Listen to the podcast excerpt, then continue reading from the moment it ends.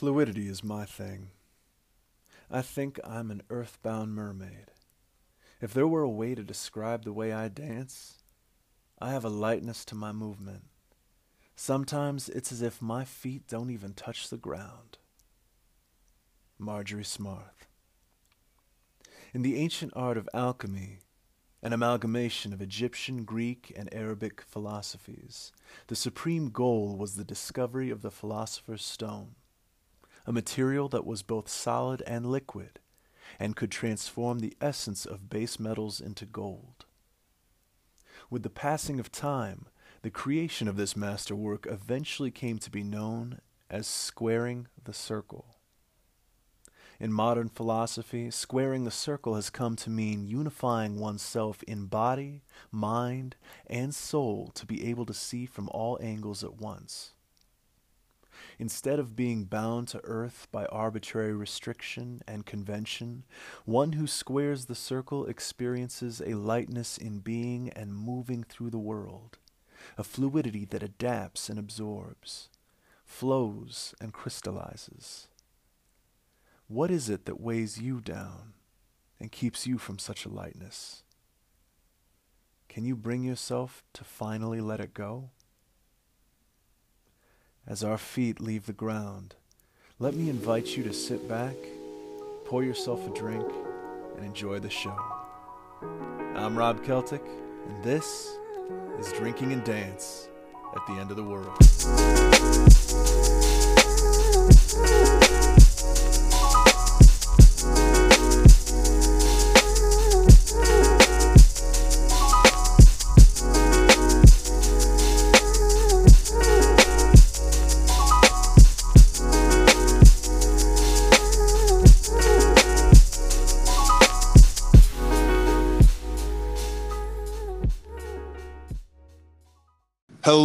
And welcome back to Drinking and Dance at the End of the World. My next guest is a legend in the New York house community and thus the world.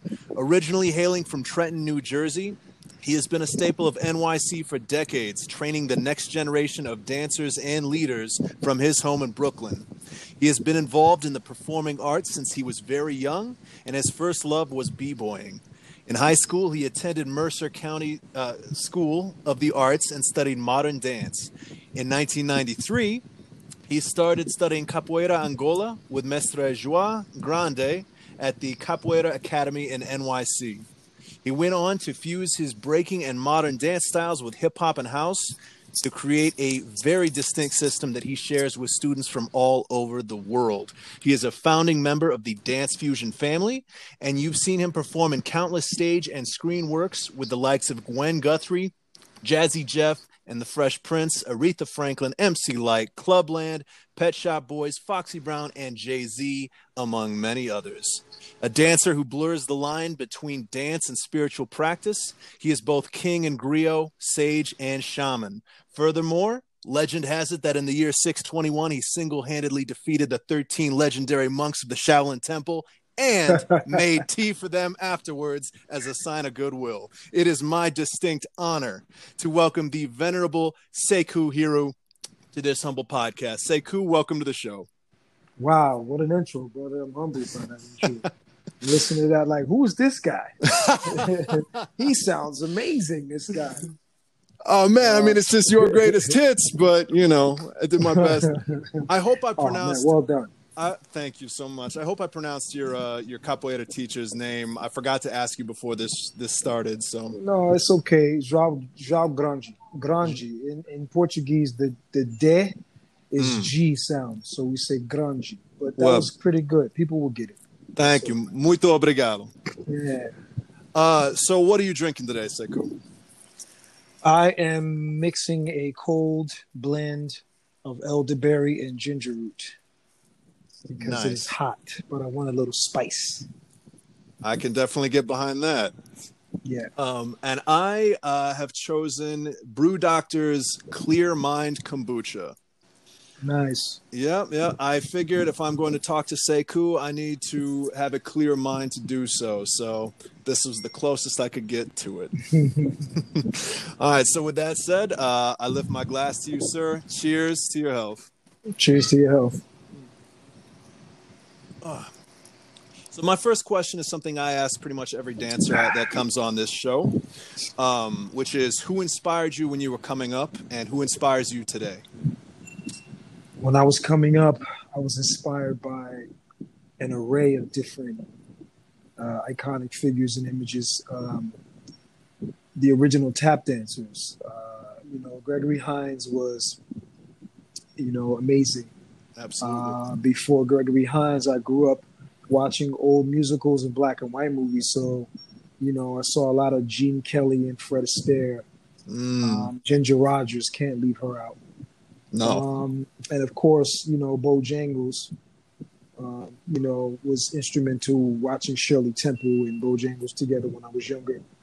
Um, so those images of, you know, iconic black people, but also just people moving to, to music to music rhythmically mm-hmm. um, was always stimulating stimulating to me. Um, television was an outlet. You know, we're the video generation. You're the YouTube, I guess, generation. You know, unfortunately, but, yeah. Well, it's fortunate and unfortunate. Glass is always half empty and half full at the same time, right?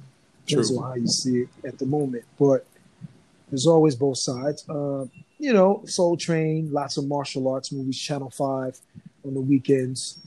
Um, you know, Soul Train was very influential, but also we would watch late night video music box, New York Hot Tracks.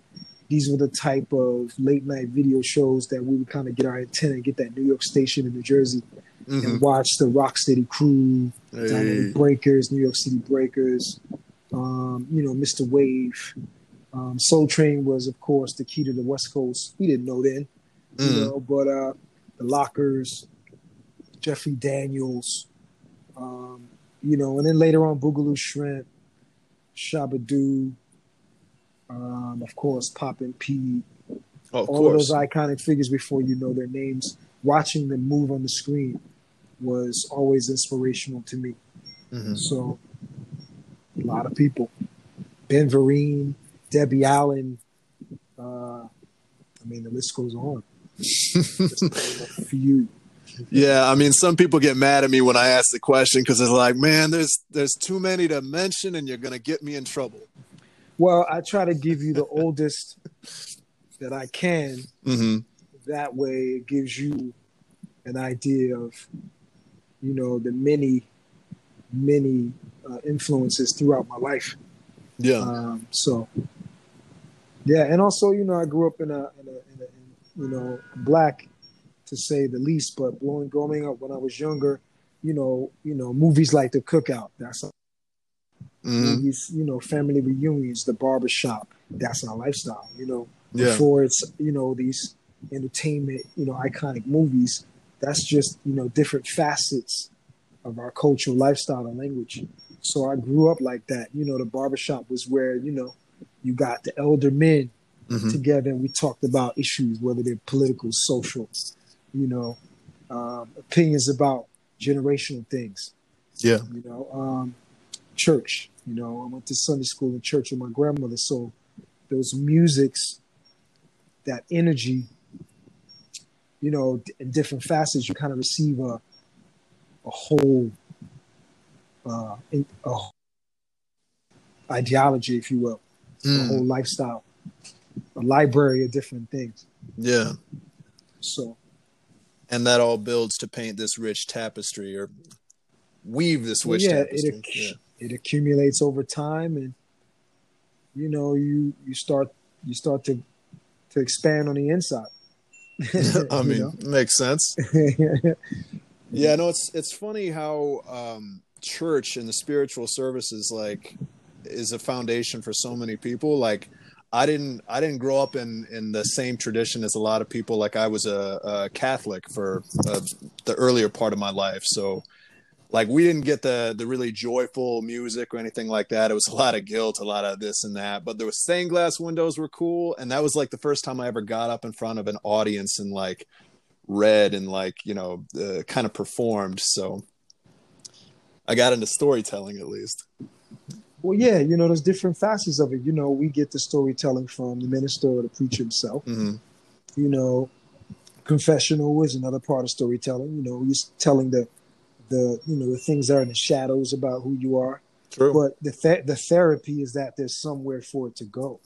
True. So, despite the opinions of how it could be better or worse, there are still some core rituals within those insti- those institutions now Yeah. that are really, you know, older than the religion themselves. If you ask me, you know, confidence, confidant, person that you, you know, your best friend, Absolutely. uh, you know, uh, your mother, you know, though, you know, your imaginary friend as you're growing up. You know, these are different, all different aspects of how you deal with that subconscious part of yourself. So, you know, those are just little clues. You know, Absolutely. um, you know, uh, coming, you know, at a certain part of the service in the, in the, in the Baptist and Black church tradition, you know, it's always a time when you might call a visitor to church or come up to just silently have a moment Mm. you know, in front of the community where you say, I'm not perfect. You know, I have done things that I'm not proud of. You know, Yeah. you don't always have to voice them out loud, but, you know, people come down that aisle and they, you know, they embrace that moment. And then they get to go into a deeper, you know, uh, religious community Yeah. where they can be counseled, you know? Yeah, that I mean, a lot of people will like tear down religion nowadays, and I, while I don't belong to any one organized religion anymore, I always appreciated, at the heart of it, it was, at least from where I saw, it, it was a, a a way for a community to get together and explore a mystery, like the mystery of who we are, why we're here. Well, yeah, I mean, we say it's a mystery only because we want more. Mm. I, yeah, you see what I mean?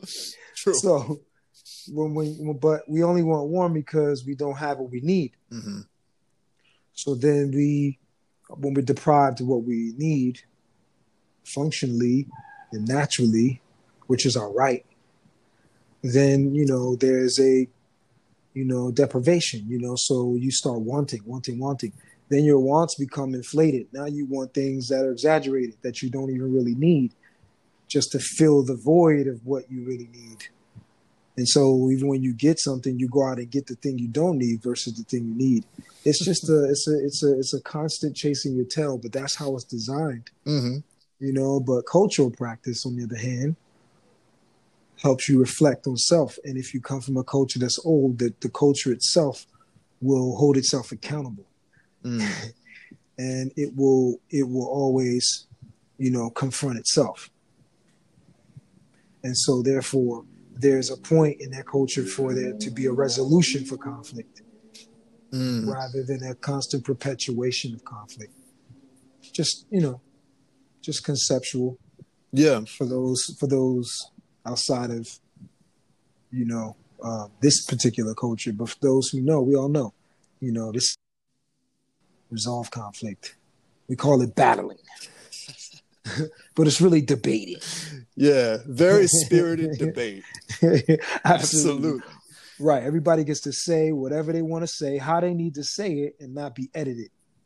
Yeah, I mean, this is, and it's it's great that you're speaking on it too, because a, a big reason that this podcast is in existence is not only to paint a deeper portrait of some of the amazing dancers in this community, but also to like kind of let guests of the culture like myself in on a little more of like you know what what the spirit of this this this dance and this culture is. And and so that that deeper understanding can breed further appreciation which you know at least i hope that's what we're doing uh otherwise uh, i might right just now, be what- drinking and having all a right laugh All right, now, what all of the above, yeah. yeah all of the above. You know, there's room for it all, and I think that that's that's the culture. You know that like when you when you come on, let's just just say on this point of view, this side, right? You're visiting. I Mhm. bring you into my house, but I want you to be comfortable. Why? Because I want you to be who you are. yeah You know, and whatever that is, you have to know what that is. And if you're in conflict with that, then there's some of our translation issues, right? Yeah. Because if you know where you come from and you know the value where you come from, there's no competition. You vibrate that. You vibrate the love for that. So when we connect, we connect on that. The confidence of our of our self love, so that when we meet, we look at each other with confidence, but we also curious because we feel this energy, and now we're curious. And so mm-hmm. now that conversation and correspondence happens. Um, if this culture, the cultural language that we're communicating through, I speak more fluent, mm-hmm. and I'm I'm a, I'm a native from the nation of the origin of it, just like any other culture. It comes with a language, Naturally. it comes with a perspective of the planet. It ha- it comes with a time scale, its own time dimension and time zone. It comes with its own vegetation. It comes with its own, you know, sea level, sea level calibration. It comes with the stars and the planets and the sun and all these things from where it is, mm-hmm. right?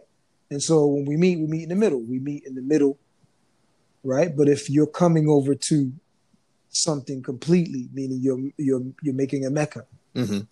you're migrating, you're visiting to an origin of a place, then that means that you're open to receive the unknown. Mm. There's no room for at that moment when you know you don't know, you have to be wise enough to know what you know and to know what you don't know. But what happens is if people don't, a lot of times, a lot of visitors mm-hmm. that I might come to their nation, but they're practicing my culture and my language. yeah. Right? Yep. And they haven't really understood their own national identity, culture, and language well enough to for it to sow itself into the nature and the natural function of that place and space so that when I get there, I can automatically translate the values and receive the difference, but also receive the similarities. I can tune into it mm. and go, oh, right away, go, hmm, and deal with what I see that's different and the same at the same time. Why? Because it becomes unique, mm-hmm. but it also becomes familiar. Does that make sense? Right? Yeah. It's for example. Here's a perfect example. Everywhere I go, if I go to a place outside of my origin, it has its own language. So what if I don't speak that language fluently? I'm gonna be a little off kilter, a little off center. It's going to challenge my perception of myself first then it's going to challenge my perception of my of me with the environment. Mm-hmm. Now I've lost the sense. I've lost the sense of hearing translation.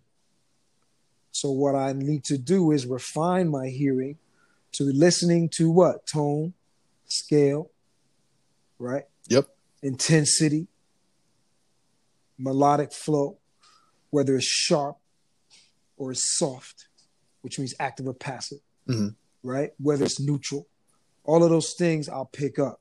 Now, in the environment, if I'm looking at automobiles, then all right, that's the next thing. What side of the street?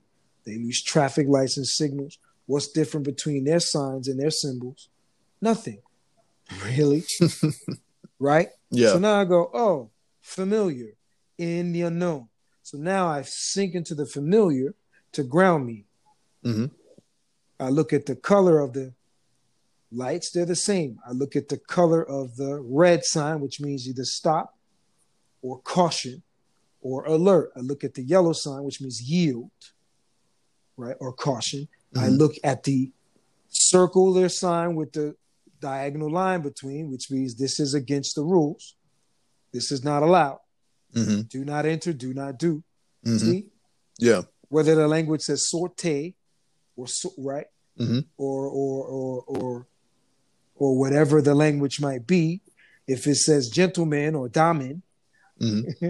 right? You pick up I those cues. looking, right i pick for i pick up the phonetic now. I look at the characters which were blessed for them to be english characters in most places. Yeah.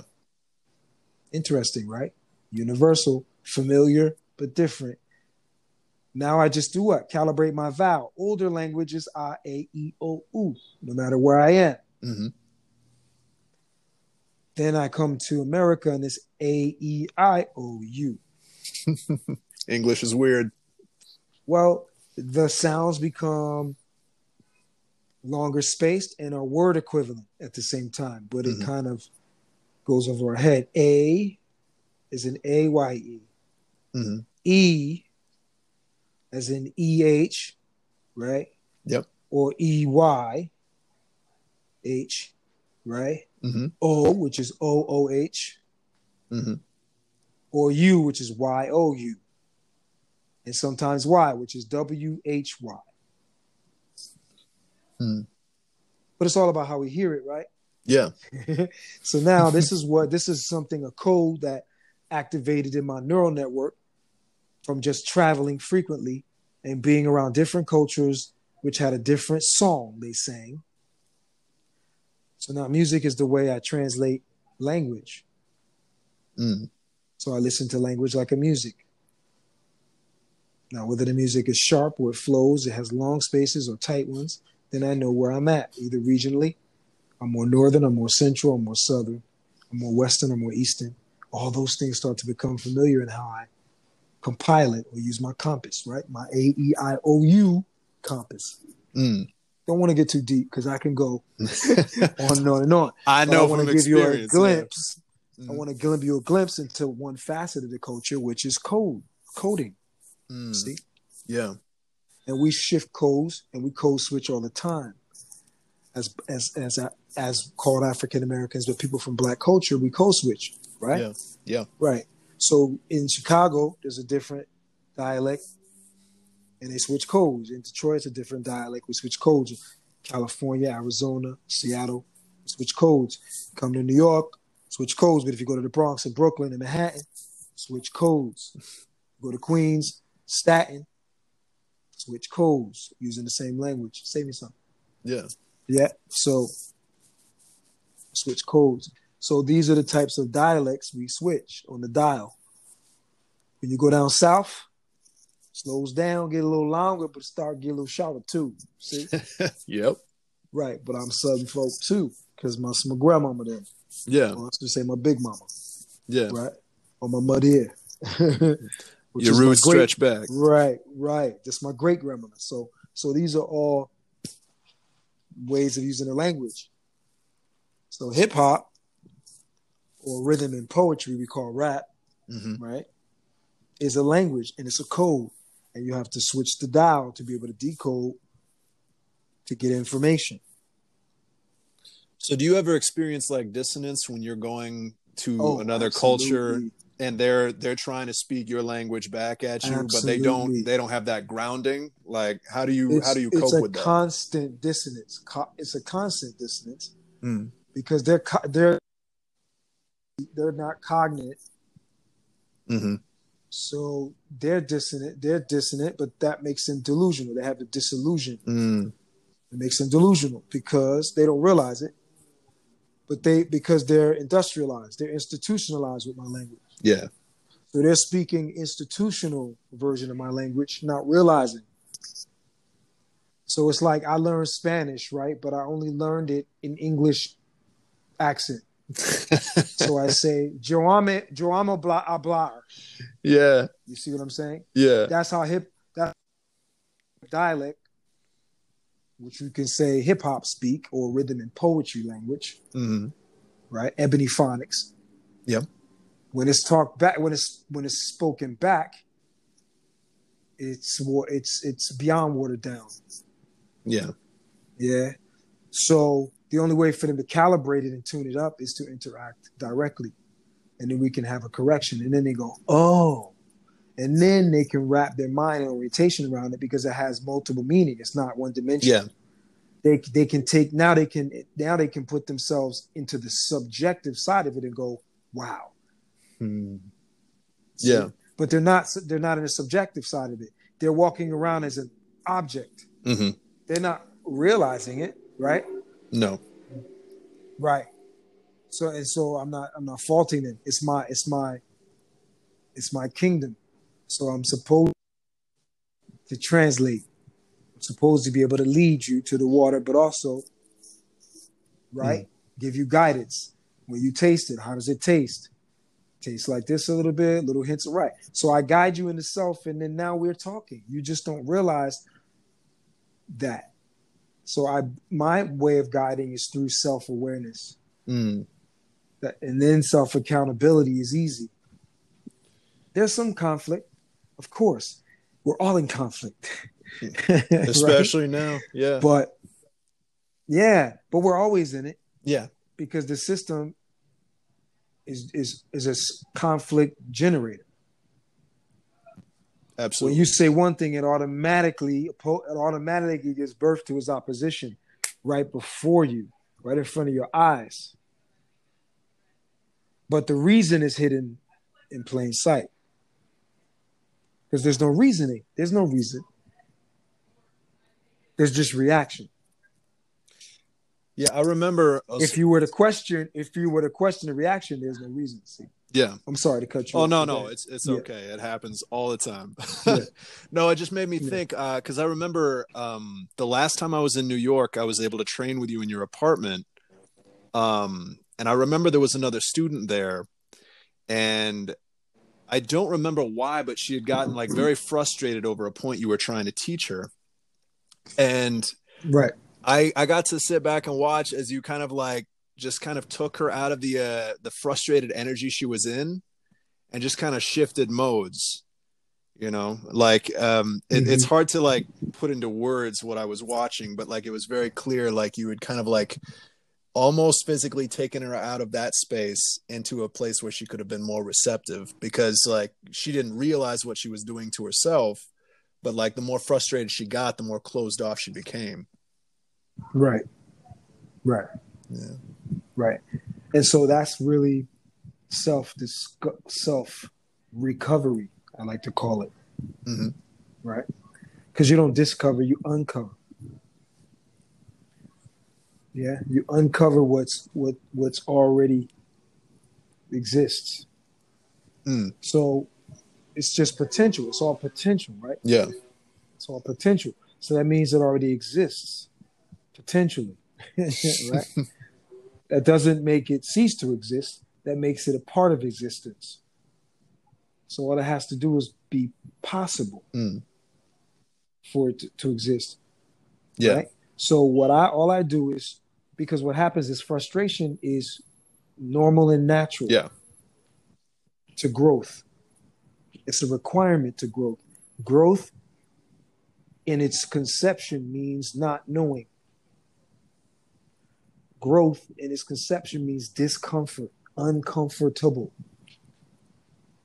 So you have to get under comfort and be able. Yeah. Right? Right. You have to disassociate yourself from what you're accustomed to to grow. That's going to mean it's uncomfortable. I use examples like teething. Oh, yeah.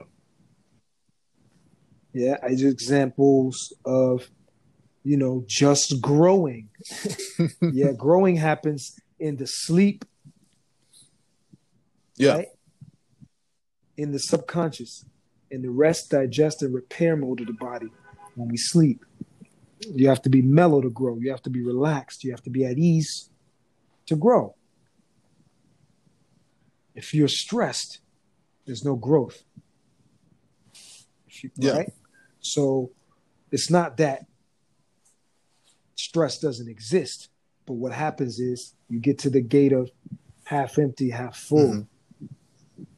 So that means half and half. Mm. Mm. So there's you inner and you outer, half and half. So your muscles can be stressed, but your breath is not your being is not. Sometimes you need to put stress on your body and your muscles for it to grow. Right? Or put they call they say they play say pain, no pain, no gain. So pain is where the growth is. Or you put pressure on the uh the coal to turn it into diamond. Right. Which is gotta be uncomfortable. I mean, to say the least. Yeah but the di- the diamond transforms, and then it what? It becomes a crystal. Mm-hmm. It's not just a diamond. The diamond is the title of that particular crystal because it's clear crystal. Mm. But there are all other type of crystal. Onyx is a crystal, right? True. Right. We call them rock, but they're all crystal. Right? Yeah. Yeah. You what? How do you make glass? Glass is crystal clear. What? what element is transformed alchemically to make glass? Since you brought up coal into diamond. Well, uh, sand becomes glass. Ah, my man. And what color sand? Uh, golden. Light brown, tan, golden. Yep. Right? All these describe uh, this particular right. And what do you do with it? In order to do it, you have to what? Um, melted with intense heat. Ah, Break it down. fuse, fuel, fire. Right? Mm. Right. so isn't that what the earth does when it makes itself, when it makes new land, when it renews itself? Mhm. You get new land. Right? When that land is fresh, you go plant seeds in anything. There's somebody going over there, go, okay, we need to throw these seeds on this fresh, volcanic, rich earth for trees to grow, for a life to exist. Does that happen? Uh, no, it's not intentional by man. We have nothing to do with it, correct? Yeah, Right. that's nature. it doesn't take our actions for nature to spring forth new life or we call it new life. Right? It's renewed. The earth is not new. Right? It's coming out of the earth correct? Yeah. so uh, why do we call it new? It's renewed. It's regenerated. It's recycled. We say all these terms a site we recycle. Rejuvenate. so that means a right a site a season A, two words a sea and a sun recycle. We call that see suns right? Hmm because we see suns different positions of the sun. Different sides of the sun. And moon which is the sun. You only see it because of the sun. Right? Yep. Now this is um what you're describing right now like is very similar to some things we've talked about in the past. and I've always tripped out about like your ability to um break down words in such a way. And I was trying to like before we had this interview I was trying to think about like what it reminded me of um like the effect of the conversation. And I hope this I, I hope you don't take offense to it but the the closest I could I could ever come to describing the feeling of having talks like this with you was um, when I tried psychedelic mushrooms. The way my brain start because the, the the function the function of psilocybin um, and why they they're starting to use it to treat depression and all these other things. oh bro you're preaching to the choir yeah, well, yeah, You I figured. bro new york city club scene bro. Yeah. just say anything else but I mean, like for those who don't know, it it, Yeah. it, it re- Yeah. the the power of it is that it, it rearranges like uh, how your neurons communicate with each other. So you're you're switching um, around the way your brain communicates with itself. And so Hmm. these discussions, like sometimes if I try and like focus on any one particular point, like uh, I'll get lost. So I have to have this soft focus, and it it. Long story short, it's the closest I've ever come to a trip while being sober. I guess that's what I'm saying. Well, yeah, I mean, you know, every time you speak, it takes a breath. Mhm. We all know that breathing can, you know, can induce certain effects in your neurological system and the chemical factory in your body, right? Yeah. That's called biology and physiology. And those two things create have a chemistry, right, through the neurology Mhm. right? So that's where the chemicals are that we call cannabinoid receptors today, Yes. which is why they've now decriminalized cannabis. We never connect the word canon or canine or Canaan Mhm. to Ken Canibus. Yeah. Mhm. Or or Canaanite. Yeah. Mhm. Right. So these are just etymological relationships to give you national identity of a word because every word has a national identity. It comes from a region of the world based on how old it is, right? Mm-hmm. And when we look in a dictionary, we see one word has multiple definitions and one word has multiple national or uh, global contributions from different regions of the world, Mm. right? Yeah. Like English has German in it, has Spanish in it, has French in it, right? Has Dutch in it. it has all these influences, you know. Yeah. Anglo is Anglolander, but Saxon is French. Mm. So when you say Anglo-Saxon, that's really two cultural families, and that's why they put a hyphen. Mm. Anglo-Saxon. The Saxon in history brought scripts and scribes to the Anglolander or the Anglo.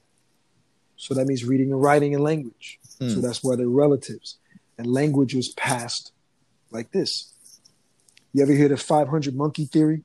Where one monkey starts cleaning off a vegetable or fruit one day, and the next day, all monkeys are doing it. Oh no, I hadn't heard of that one. Uh, yeah, there's these scientific studies and uh, paraphrasing on it, but basically that's the the theory and the conclusion by observation Mhm. of natural intelligence and environmental effects. You know, so you know that's just language is important because again, in the, in the word language, if you take the word lan away, Mhm. what do you have left? Left. How would you pronounce it then? Hmm. Say, yeah. So isn't it always gauges? Land gauges, which Hmm. are which are tools of measurement, right? Yeah. Gauge, a gauge. You can have a gauge that measures temperature, temperature gauge. You can have a gauge that measures rhythm and right tempo. We say time Mhm. gauge or Mhm. clock. You can have a gauge that measures sound. Right? Yeah. Right. So your body's a gauge too.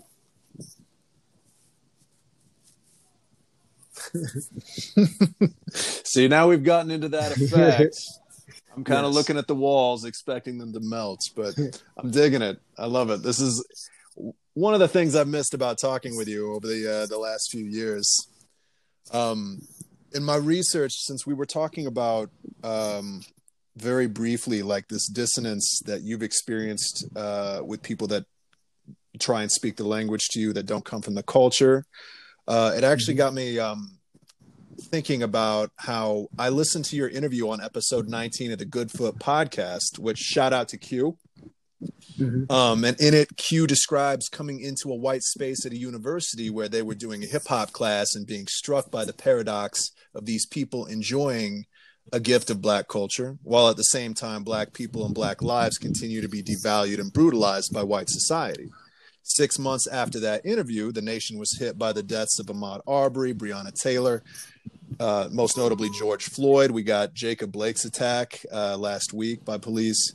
So, as an elder who's seen more than his fair share over the years, are there any thoughts you'd like to share with the youth of the community, particularly young black dancers that are trying to find their own way of protesting and fighting this injustice? I would say the biggest protest and the most revolutionary act that you could ever uh, do Mhm. is be who you are and celebrate who you are. Mm. Not just what they have taught you about yourself, but go beyond that and go back into your past as deep as you can. Go beyond your national identity. Go to your genetic identity. Go to all sides of yourself. Understand that you're valuable and you're the most valuable thing here. You are literally what's still being traded Mm. and bartered Mm. actually right now. And that's why when you become self aware, you start claiming what's yours. You start claiming what you own your intellectual property, your soul, your spirit, all your arts, which are facts. Then you start asking and going to museums and asking them and creating campaigns for giving back artifacts. See, Mm. but this is this is really the real issue. If you become conscious, you become self independent. You liberate self. Yeah. It's really about the conscious awareness and how you imagine self. And the images around you are constantly putting you in a position to hate yourself and to want to escape and run away. So it's making us catatonic. It's making us numb. Mm. Use your music. Listen to the contributions of all your people. There's so much hidden in plain sight that only you, through your genealogy, can decode. No one else can. Mm. That's how unique you are. That's how unique every individual on the earth is. But for black people, this is very important to understand Mm. for self, for self resurrection. There's so much misinformation about who we actually really are on this earth. But look around you. You look like you're looking up from the bottom of the ocean. But actually, everything around you, you built, you taught, you still teach, and you still have empathy to teach humanity what humanity really is. You only defend yourself. Put yourself in a position where you don't have to defend yourself anymore. Live and be who you are, fearless.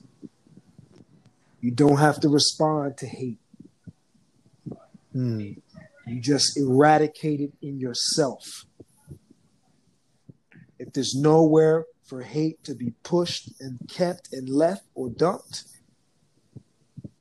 hate has to deal with itself.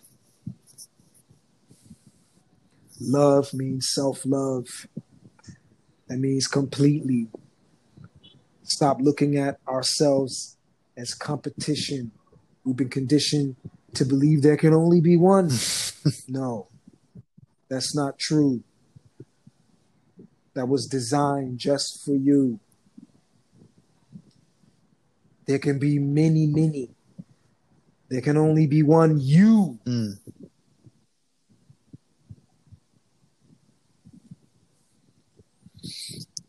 Speaking, And on that note, I'm gonna keep it, you know, because this is can go on for days and weeks. Uh, you know, this is saga of a black man. You know, episode. You know, how many hundreds of thousands of years? yeah, Chapter.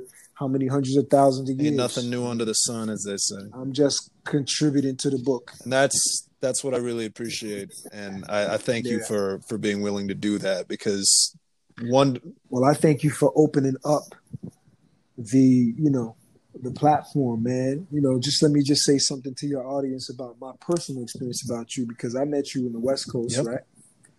On Talia and Anthony's couch, yep, right? true, true, and you were a very inquisitive soul even then from the first day just from the conversations we had you know and that's like my family and they don't look like me at all correct no, but you can tell it's family. but that's my babies you understand and that's how the spirit and the real soul works. Yeah, because they don't claim to be white people. They claim to be human which means they have they resonate at the hue of pink light red. Mhm. possibly can turn brown with a little burnt orange. Yeah, because they have melanin too. Yeah. see? So we've gone beyond that. We've we've we've we've we've, we've connected in the heart and soul. So as far as you're concerned i've always felt that curiosity was from a genuine place. You genuinely wanted to know because you knew what you knew which gave you the wisdom to know what you didn't. Mm. and that's how that's who you are. You can only appreciate an individual like that. So i just want to give you a shout out man and give you props for continuing to be not only a visitor let's clarify Mm. a practitioner. Right half empty half Yeah. full it's two sides right yeah. right Well, I, I very much appreciate that, and and training with you was the closest thing I've come to a long time in being back in my old martial arts uh, dojo, and that's how I initially like. You can ask King Charles, my mentor, uh, who you're close with, obviously, but that's oh, yeah. that's how he started. That's, that's how he started connecting with me. That uh, on our first lesson, he found out I did martial arts and I loved kung fu movies, and then he he mm-hmm. took on the role of Sifu, you know, and then that continued yep. uh, with lessons with you. So I always I always wanted yeah. to ask because it, it, you could very much tell in the way that you trained people in your meditative practices, in that blending of spirituality and physicality that you had that influence in the martial arts, but also like mm-hmm. for anyone who has never been into Sekou's apartment, which I guess for the majority of the world, but um, he's got patterns like drawn out on the floor, which very much resemble like the Sephiroth from Kabbalah, like very sacred geometry so it's very much a, a, spiritual and a physical and a mental practice, like all blended into one. So I always, well, I always yeah, wondered about your influences yeah. regarding spirituality, martial arts, etc., with your practice.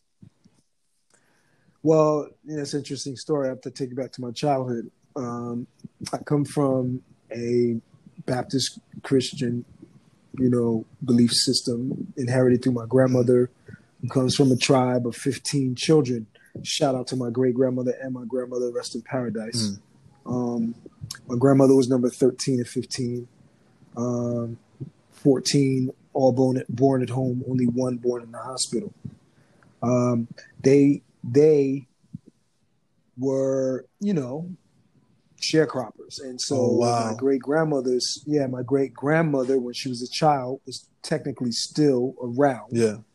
When slavery was still legal. And so my great grandmother was my great great grandmother was a slave and so you know they don't talk about that side of the history too much but the conditioning comes up you know? yeah um, so that's really my influence and my grandmother was very uh, she was an eastern star which is you know uh, part of the masonic side of uh, spiritual practice mm-hmm. my my grandmother's uh, partner who wasn't my paternal grandfather, but was the one male influence consistent in my life with yeah. her.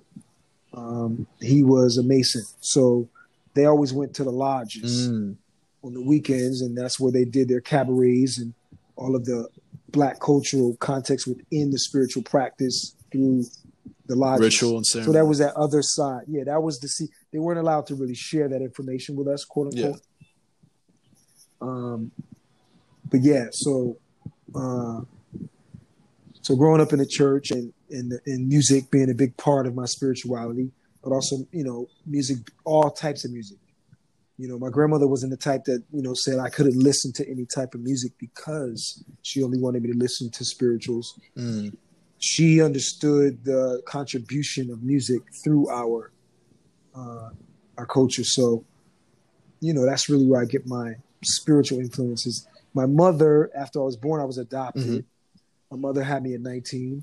Um, and so my paternal father wasn't in the picture. My mother got married, was adopted, given the last name Williams, and they were Jehovah's Witnesses. Mm. So I was really raised half of my life from like let's say two to seven, Jehovah's Witness. So I didn't celebrate birthdays, holidays, anything. Um, it was books, writing, drawing, any any type of self generated creativity we were allowed to do. So me and my brother would make action figures with our our hands. Yo. Um, we had names for our left and our right side. We each each hand was a character. We played like army men that way. We we used pencils to make patterns and we built houses out of cards instead of you know, we very very rarely got gifts. We weren't allowed to have things, but any functional thing that my parent had, you know, they might have a checkerboard or they might have a backgammon game or they might have Scrabble. Little things here and there that they play, you might get access to and play freely with. So even board games, I'm, I'm you know, it wasn't it was non-conventional. Yeah, a lot of things in terms of creativity. My my stepfather was a muralist, amazing visual artist. He he, he drew by hand with a chalk, and he could also paint. So that's really his passion, that he would do that on the on the side. That's what he really wanted to do, but he was forced to work, you know, manual labor. Mm, yeah. So he was never able to really be an artist, but I was influenced by him. So whenever he draw, that's what I would do. I, I always thought he was my father. I didn't know the difference when I was young. So I would hang out with him as he drew, and I would use crayon. I would draw on the wall. So I never really used paper when I was a kid. I always used the wall because he was muralist. So he would always just use his chalk. He'd do a, an elaborate piece on a piece of paper with his pen, mm-hmm. with his pencil. He always drew a pencil. He would do light and dark pencil, really intricate shadowing. It's amazing. And then he would just do it with charcoal on the wall. And then after that, he would just erase it. But I would never see him erase it. So I would think it was open license on every wall. So when I was young, and then my brother came, you know, yeah. when he was like one years old, he would just or two, he would follow behind me. Mm-hmm. He's three years younger than me. Um, so you know that was my my little partner. Um, so that was how our creative outlet. Once my mother and him separated, about I guess about uh, I want to say it was starting to get rough between seven and eight. So between eight and nine, they separated. My mother separated from him and took me down south. Mm. So we, I remember we got on the Amtrak train and we went all the way down south in the train and stayed with my relative down south for the whole summer. So that's when I met all my cousins and my grandmother's sisters and all of that side of the family when I was really young. So then I got their accent, the Gullah side of the culture. They were from Macon, Georgia, but they were from an off-coast island called Tybee. Mm, okay. It does it. They've changed the name of it since. I don't know what it's called. Um, yeah, which is interesting because Talia and Anthony are from Pittsburgh. That's how it's really said, but they say Pitts. Uh-huh. And they teach they teach they they speak Pittsburghian, which is kind of like a, a a slang language, an older language mm-hmm. that's associated with the native. right? No way. Uh, yeah, it, but they don't. You know, it's a lot of history there that's like hidden in that because uh, Pittsburgh most people migrated from a lot of the North Virginian, West Virginian areas. So you get that coastal. It's interesting, but there are a lot of those documents you got to dig for. You know. Oh, of course. But, the good um, history is yeah, always me, hidden. Yeah, let me stay on, stay on track. So anyway, that's really my spiritual influence. So because I went through so many religions, by the time I, you know, my mother separated, we moved with my grandmother mm-hmm. for a period of time. So it was back to the gospel church. So that was between like 11, 10, and 14. So at the age of 13, I was like, I'm done, grandma. I'm not going back to church. You know, I, I'm I'm asking questions like, why does the church look so good, but the whole block looks terrible? The only clean thing on the block is the church. Valid question. There's little questions like this, and my grandma will be looking at me like, "Where'd that come from?" Like I could see she was confused by these answers. I'll be in Sunday school, and they would say, you know, yeah, man, you know, the woman came from Adam's rib and that's how God created. I'll be like, but why don't rib, rib? I'm like, rib, don't that mean this in between the rib, the stomach? So I picked up my shirt and I looked at my belly button. I was like, I was like, I don't understand, teacher. We come from a woman. Why don't we still come from men? It was like, what? I was like, they didn't even understand what I was asking. Yeah. I was thinking about birth. Yeah. Like, okay that's how the woman was created. You're talking about birth, right? So at like, you know, 12, 13, I was just had questions. Why? Because I had other different perspectives on religion from different religious sects. Yeah. So by the time, you know, I, I, there was no holidays, Seven Day Adventist, Jehovah's Witness, mm-hmm. you know. Um, so, you know, you're like, okay, oh, you you then thrust into this different thing. So you have questions. I'm like, okay, what's the difference? But they're looking at like I'm a troublemaker, but I'm just trying to know the difference. but it's coming out that there's flaws in this matrix, but yeah. I didn't make them. You yeah. I mean? And I'm not even. But they'll even blame conscious, you for it, right? But I'm not even conscious enough to know that I've caught the flaws in the matrix yet. I'm just like something's not. It's weird, you know. Little things. When you're a kid, you're just like, yeah, in between the cracks. You yeah. don't always fit in you find spaces in the middle and go, well, look, I see that. And you go, no, no, don't look at that. Look here. Focus on this. And you're like, but I see this. But it's don't right over there. right. And they're like, what are you looking at? I don't see that. And you're like, you can't see that. right? The emperor doesn't wear clothes. He's Hello? naked. Right. so those are little clues that I think just creator, higher intelligence, you know, mm-hmm. natural intelligence, the genie in all of us, genius, and the genie in all of us, or the genius in all of us, mm-hmm.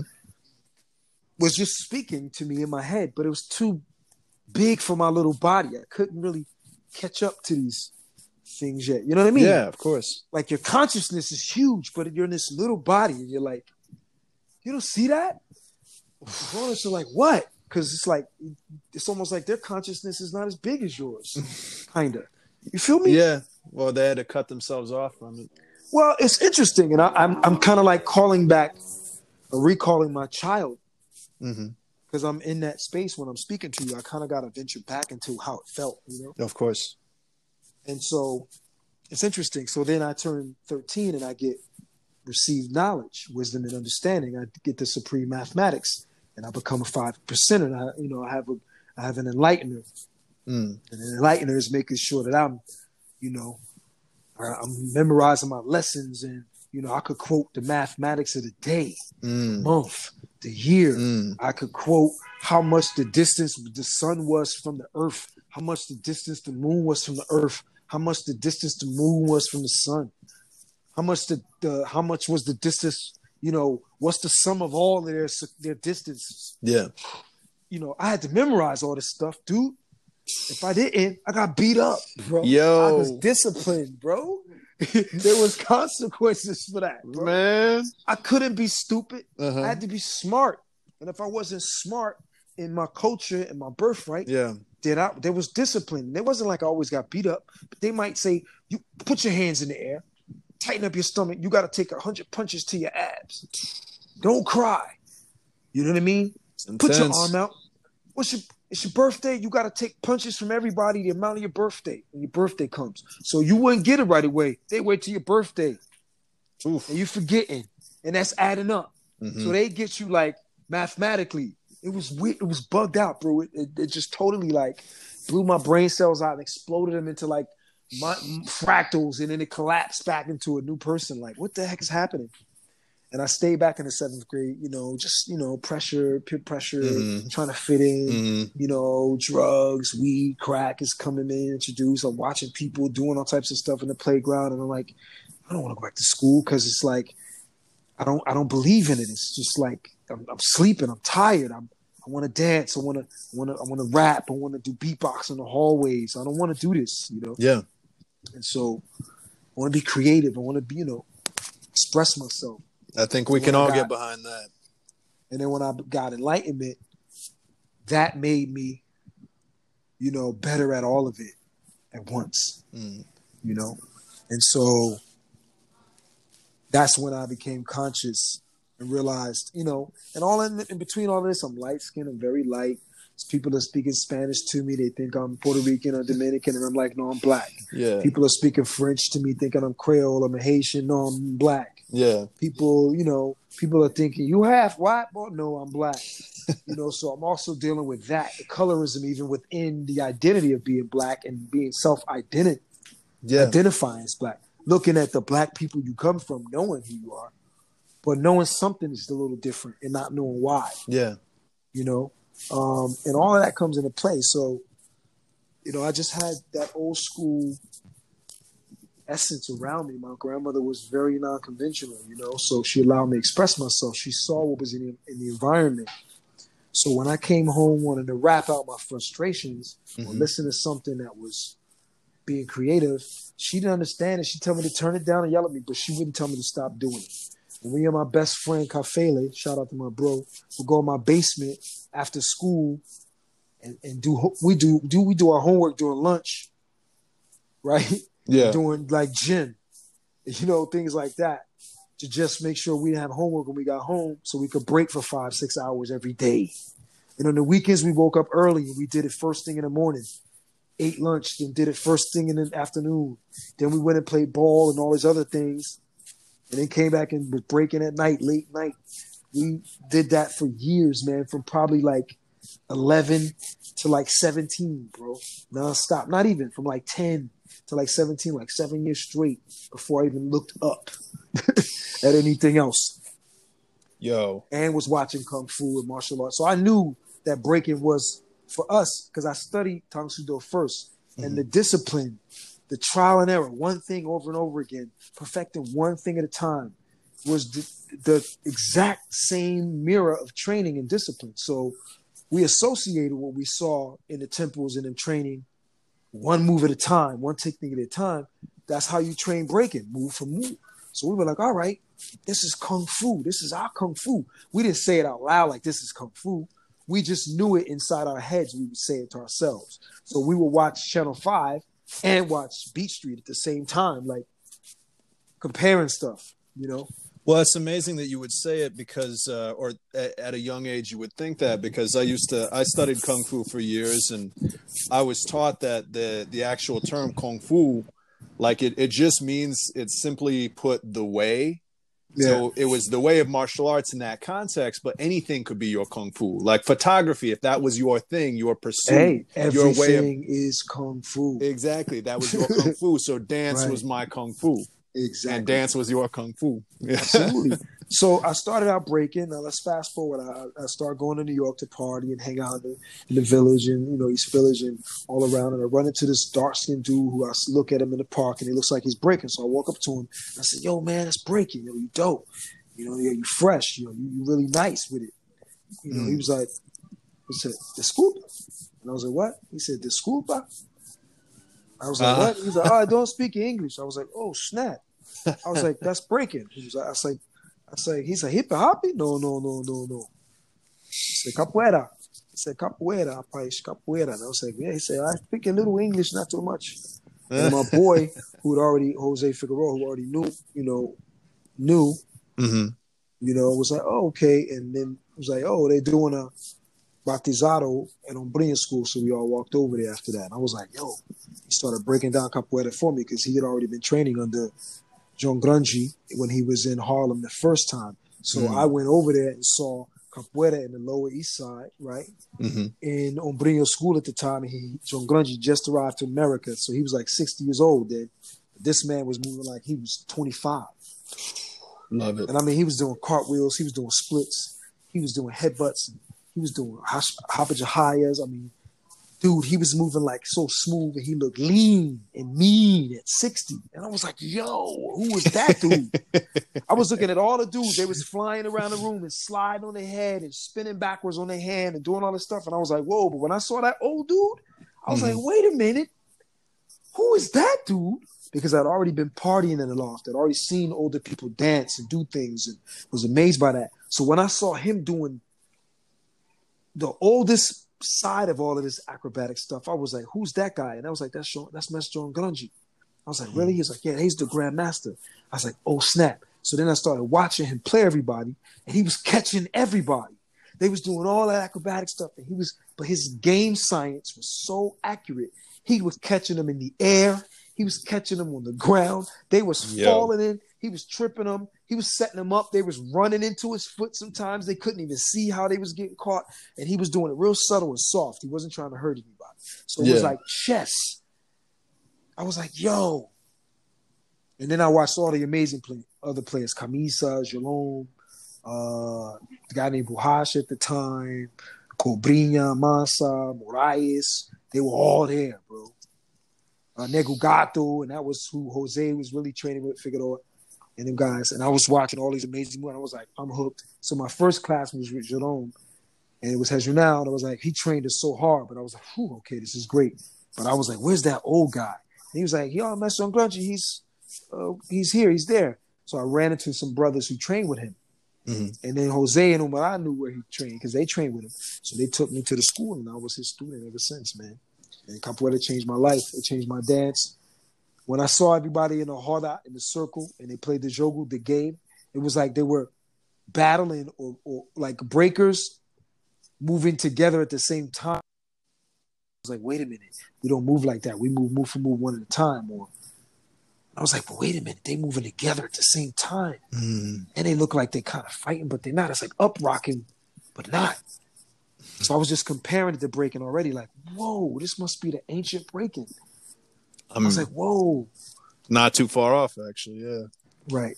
Well, that was just, you know, the conversation in my head. Yeah. You know, trying to use something that I was familiar with trying to digest something that I've never seen before. Mm-hmm. of course. Um, and after that, I was I was totally immersed into capoeira culturally. Um, I could have spent more time. You know, it was a com- you know it was a battle between the club scene and teaching and traveling in hip hop Mhm. and the house realm versus you know totally committing to this lifestyle and this pursuit to be a representative of you know the capoeira Giangola tradition. Yeah. So I was torn between the two, and I did as much as I could to maintain both. But you know, my children, I had a young family. Um, entertainment was the you know dance specifically was the art I was deciding to use creatively, and so it was my first love. So I chose uh, the dance for that time being. But capoeira became such a part of me spiritually that I've always done it personally. I've never really stopped doing capoeira. Mhm. I just uh, stopped going to the academy, training and putting in time and learning more. So my learning was on pause for about traditionally a long time, probably 20, probably 20 years. I mean, I can Um, definitely feel that pain. I uh, it's been a minute since I was back in martial arts myself. But I realized that capoeira was such a revolution to my awareness, my experience, and my being Mhm. that I never really left capoeira. I just fused the essence of capoeira back into my dance. Mm. So, you know, using in my mind the tradition of capoeira, how can I camouflage my capoeira within the realms of hip hop and house? And something amazing happened. I started seeing, you know, very similar movement. And as I started looking at different West African or traditional African movement, I started seeing a relationship, whether it was Caribbean yeah. or uh, you know West African or Senegalese versus Ghanaian, you know, versus Yeah. Guinea, you know, Guinea. So it started orienting me into a universal kind of Afro, if you will, aesthetic, a Pan African awareness. And then, you know, I was just thirsty to study my history after that from every facet that I could, musically, historically, mathematically, scientifically, you know, Yeah. especially, you know, cultural, anthropologically, you know. Um, and it's been a journey ever since. You know, so dance is really, movement is really my spiritual practice. And capoeira is the, would be with the root. I would say I would be a Buddhist, a Buddhist, no, I would say I would be a capoeirista. you know? I mean, it makes sense. That's your vehicle to understand. Yeah. Yeah. So yeah, there it is.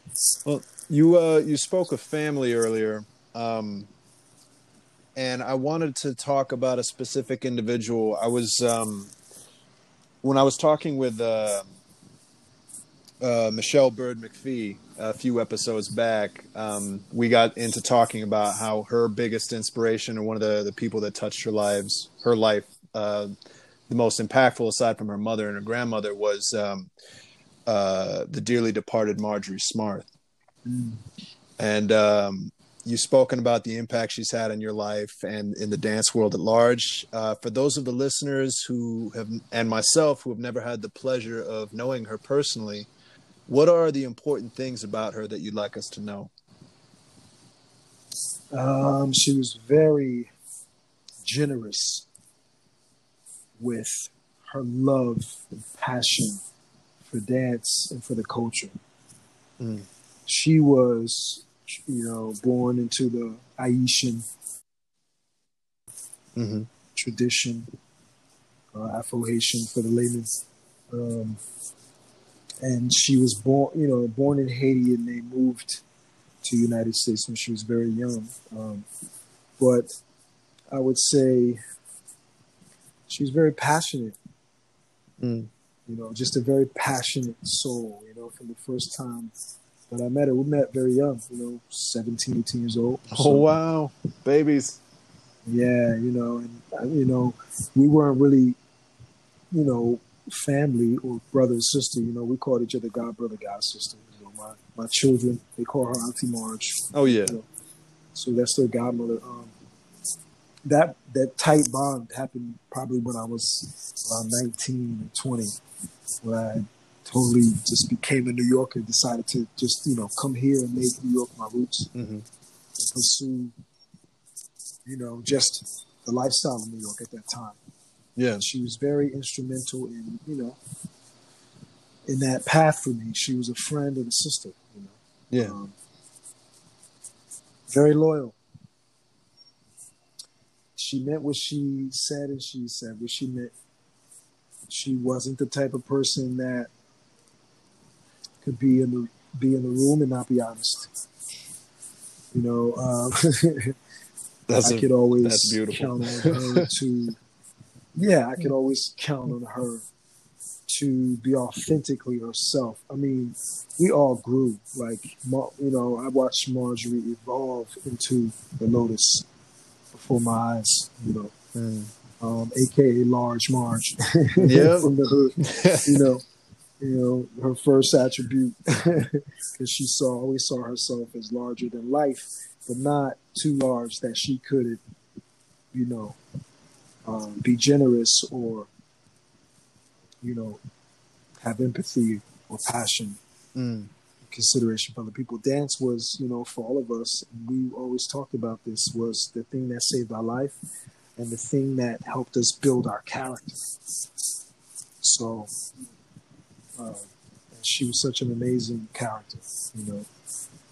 Um, That's what I keep hearing from everyone who knew her. yeah, she didn't just teach.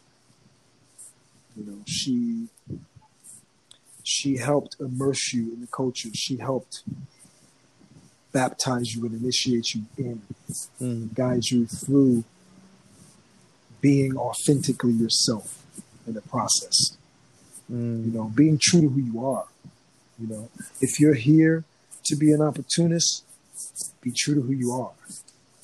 You know, if you're yeah, but don't tell, don't say anything other than that. Like, don't go to the world saying, yeah, you know, I, I love the culture, and you know, and I'm going to teach the no, the values. No, you're Mm. here because you like the dance Mhm. and you want to use it to to to for opportunity. Be honest. To enrich Okay. yourself. Right, and that's okay, you know. Um, but if you, if it really enriches you, then it's something that you always go back to and give back to and speak highly of, and at some point, you know, tell the story of your connection to the community. Yeah. Um, so that was important, you know. The path we walked for her was important. You know, it had value what we did. And when she, you know, rest in paradise, my sister and my brother Voodoo as well, when when she passed, Mm. I felt like she because one thing she was very vivid about was she wanted a celebration. Mm. She wanted a party. She wanted a gathering in her honor. hmm And we, you know, when she passed, we dubbed it the Ascension. It's only right. you know, and uh, it's interesting. We all had the same experience. We kind of felt like she was there, and there were so many sisters in the room that were inspired by her. So they wore head wraps in her honor, and they wore a lot of her colors, like coral, and, and you know, very bright, you know, uh, color, Caribbean colors, very soft, you know Yeah. and and and we were looking around the room and you know at some point man it was like she was everywhere you know because everywhere you looked somebody reminded you of her or you kind of felt like it was her you know? And you know not to get too deep into that some amazing you know paranormal experiences that night that we all shared. And i felt like she uh the people that crossed over doing this you know they're doing this there you know? Yeah. um, and so we honor that tradition by continuing it with the you know with the ideas and the attributes that they held dear and important. You know, even my brother Tyrone. You know, rest in paradise, brother. Rest in paradise, you know, Tyrone yeah, Proctor. Very, very. Uh, you know, speaking to him, you know, we were I had the honor of events with him all over, even in New York, you know, and you know, he was always very honest and, you know, very matter of fact, and he loved this culture and this dance, and he loved his people, and he loved us, and he always honored us, and he always was himself with us. We, you know, it was very special, man, mm. um, to have that connection with them. Voodoo Ray, without margin, Voodoo Ray, there's no me, man. They they they taught me how to navigate the city. You know, um, they moved unconditionally, um, and and they were, you know, vulnerable with me. You know, so they were my family. They still are my family. They live in me and will always. So, and I carry that tradition forward. So, you know, we grew into this, man. You know, we never saw it coming. Mm-hmm. How could you? You know, we just saw what we wanted it to be. We also saw what it was and never lost sight of what it already was. Like, it's never been broken, it's never needed fixing. And sometimes there are things lost in translation, but one thing you'll always hear that's universal was the party, man. Mm. The place, the functional reality for the dance. you know, the you know, the the whole point of your study, you know, of a language is to communicate with it. Yeah. To take part. To interact. To interact. And this culture is a living, breathing thing. It is not something that can just be written down and conceptualized. It's an interactive, living thing. Mm. Spirit, soul. You know, and that's how we describe it. It's soulful, it's spiritual. I mean, yeah, words words can only do so much to convey it but the feeling and the feeling that I get like when you speak about it, mm. that's what connects and that's what makes hmm. sense. Only because you know it. True. right? Well, I mean, yeah. Well, I like say, to well, think listen, I do. Make your mind up. See? see how you do that? Yeah. It's okay. I, I respect it, but you can only feel what you feel. True. And you know, you don't always have to know conceptually or consciously why. Yeah. You know, you can know and not know why you know. You see? Yeah. Things have depth, and things sometimes go beyond the ability to describe. You do your best. Yeah. but well, until I, you're immersed into the experience for yourself, it's really hard to describe. Well, I, I know I was getting misty when you were talking about the uh, the dearly departed, so I know that yeah, much. yeah, yeah, man. Beautiful people I never met, but I'm grateful to them regardless because of what they contributed and what has been passed on to me yes. through them.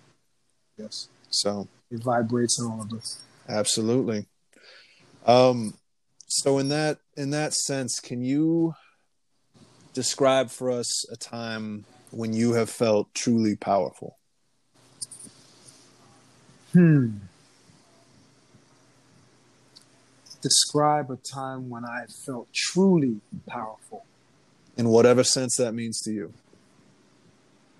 Um, I have to reflect on that for a second. That's not an easy. you know, you don't just you don't just you know pull out of your pocket and throw that at the wall. Like no, of course you know, not. Kind of measure, you got to calibrate. Yep. um, it's truly powerful. I no guess rush. I would say, I would guess I would say the first time that I okay, so okay, so when I was a kid, Mm-hmm. um, me and my best friend, at Kafele again, we used to, you know, back in my day, you know, you went to the roller rink. For those that don't know, that's the skate roller skating rink. Mm. And when you were when we were teenagers, that was like a teenage version of a club because you know the sound system in the roller rink was like a concert speaker system. You know, it was made, you know, speakers everywhere, and you know, you still played the same music that you would hear to dance to, but you danced on roller skates. So it's technically roller dancing, right? Yeah.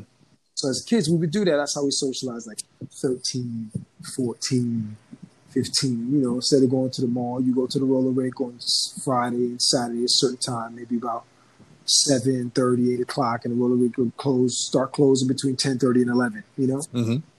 And there was always, you know, last skate, which was 10.30, and then you'd have a dance party happen in the center of the ring because everyone's you know rolling around in the circle. So in the center of the roller circle, you would have a dance party toward the end of the night. And sometimes they would just do a party Mm-hmm. on certain nights. So there was this night we would go there, and this one particular night, you know, we watched the Beat Street, like I told you, thousands, hundreds of thousands of times. Yeah. Slow mo, you know, you get the VHS, you push slow mo. Oh yeah.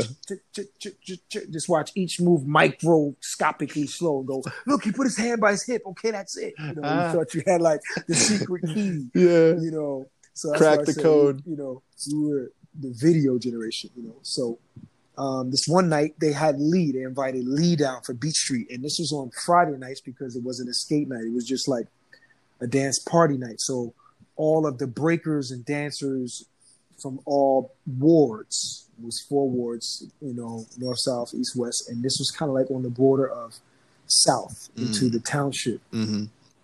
So all types of kids, nationalities from all over came. And at this time, it was like early mid, early to mid '80s. So we're talking like '84, '85. You Mm. know, from '83 to '85. So we partied. You know what I'm saying? Yeah. Roller rink. So I wasn't that good at skating, but you know, I was always breaking in the street in the town and everything. So this one night we practiced in my basement for hours, like I told you. So this one night they invited Lee down to do a performance, but he brought down these two younger kids that Mm. were vicious, but they were really young. Like they were like nine years old, but for like nine, ten years old, they were amazing.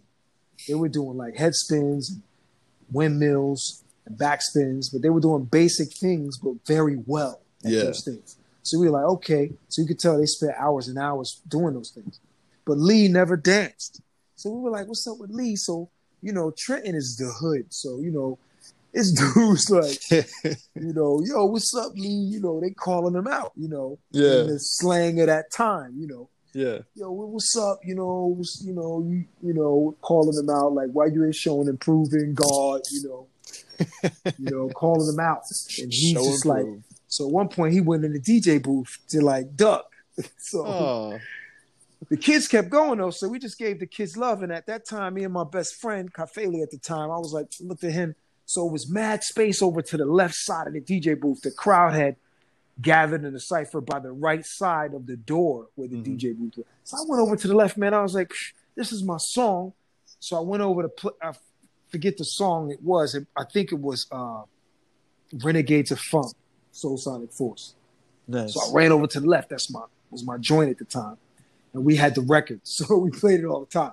So I went and did my little top rock step, boom, fell down and went into my drill head spin.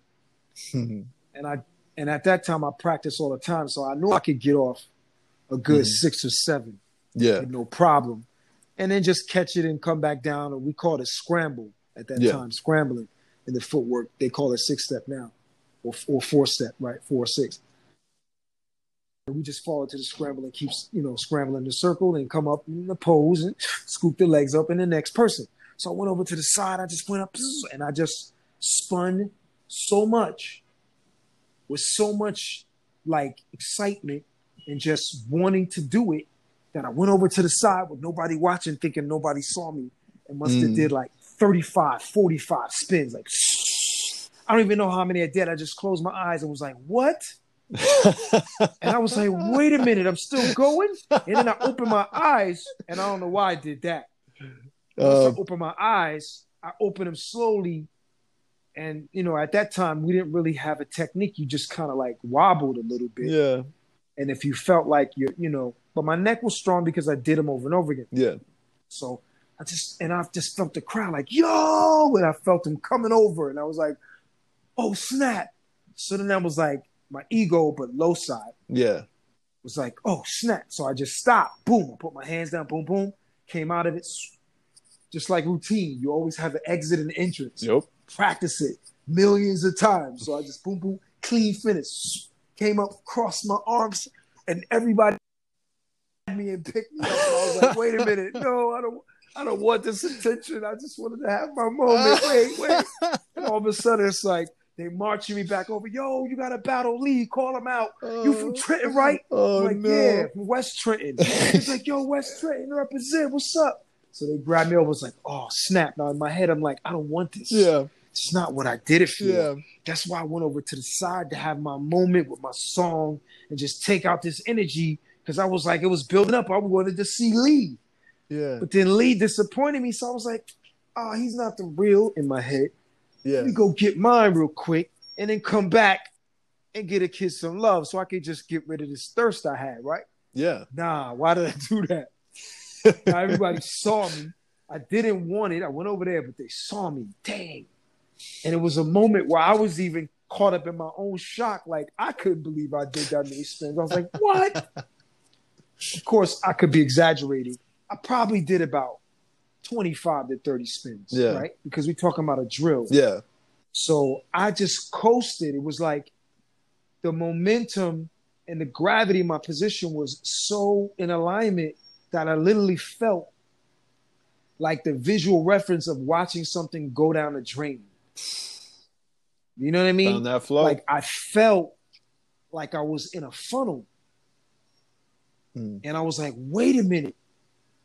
And I don't know how I did it. I don't know what I did because I did something different, Mhm. but I don't know what I did. And I never did it like that again. So, you know, But that was the time for it.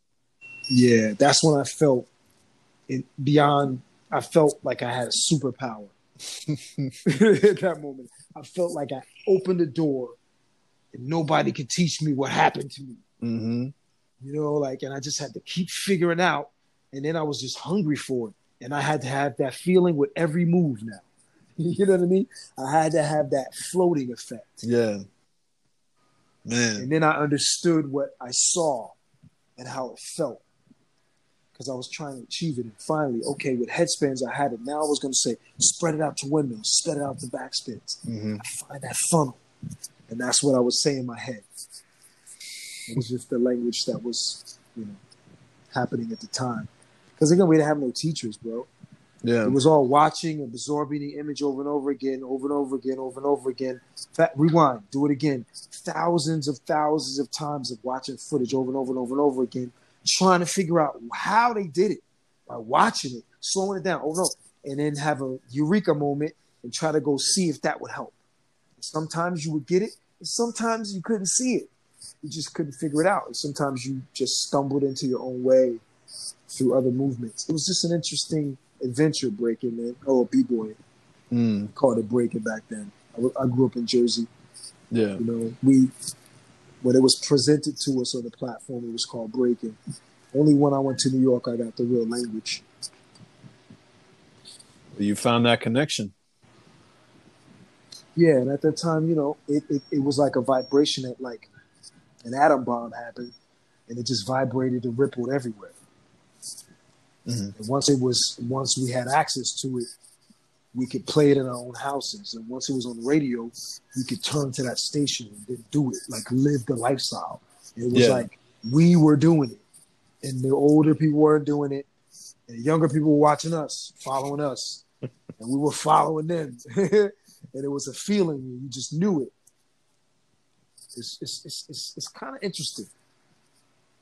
Yeah. It's kind of like uh, the only thing I can think is like that when I went down south, for example, they Mhm. spoke different in a different dialect Mhm. of English, more southern twang to it, and being around them, I pick it up by accident, you know, and I'm playing with it now. But if something happens when you're around a language or dialect long enough, you start mimicking it and you figure out how to actually authentically express yourself through it.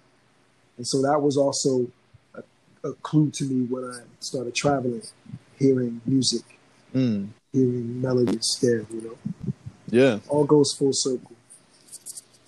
And with that said, um, we have enough time for two more questions. So, Okay.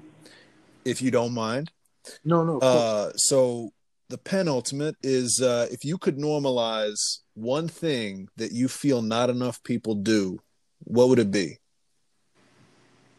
Okay, if I can normalize one thing that not enough people do.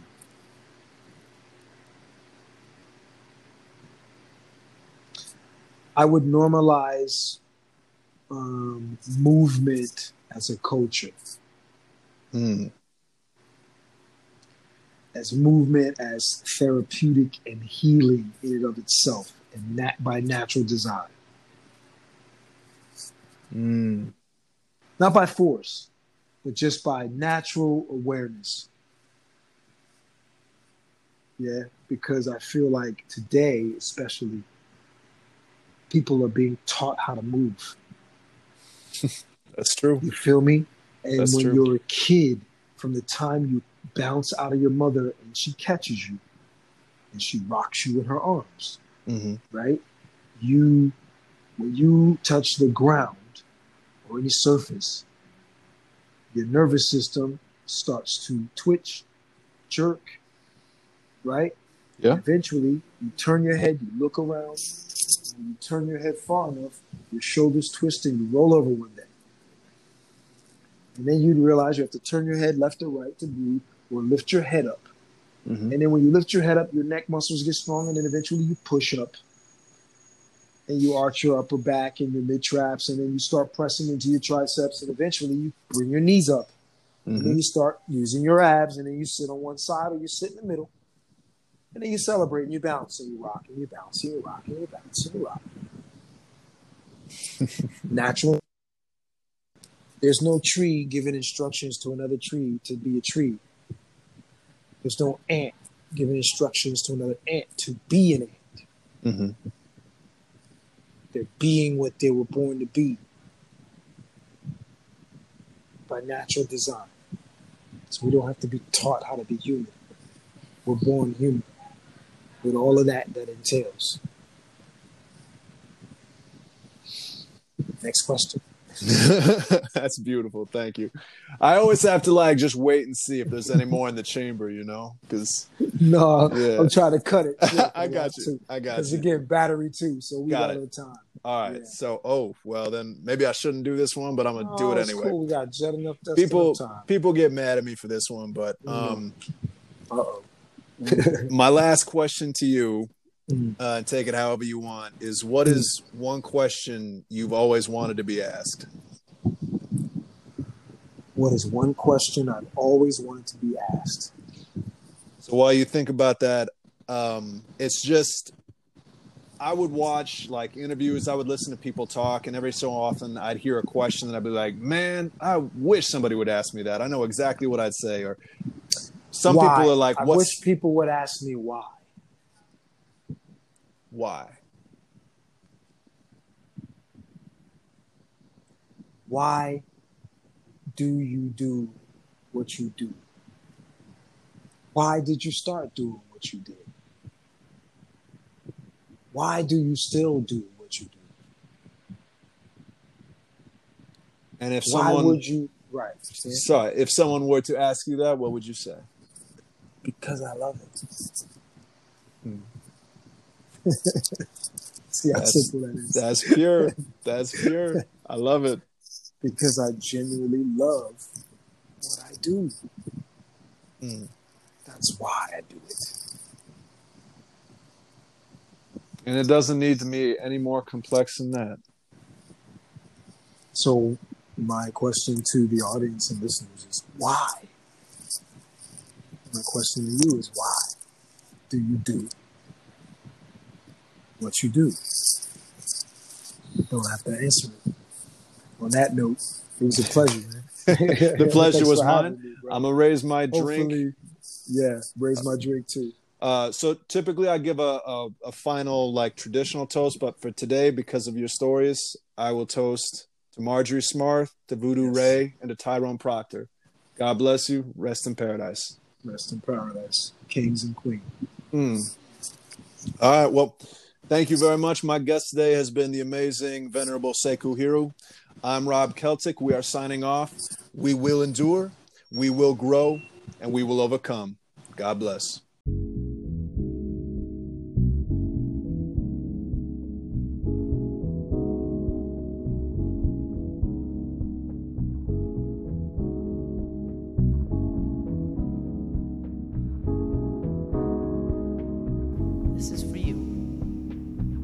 This episode of Drinking and Dance at the End of the World was written and produced by me, Rob Celtic.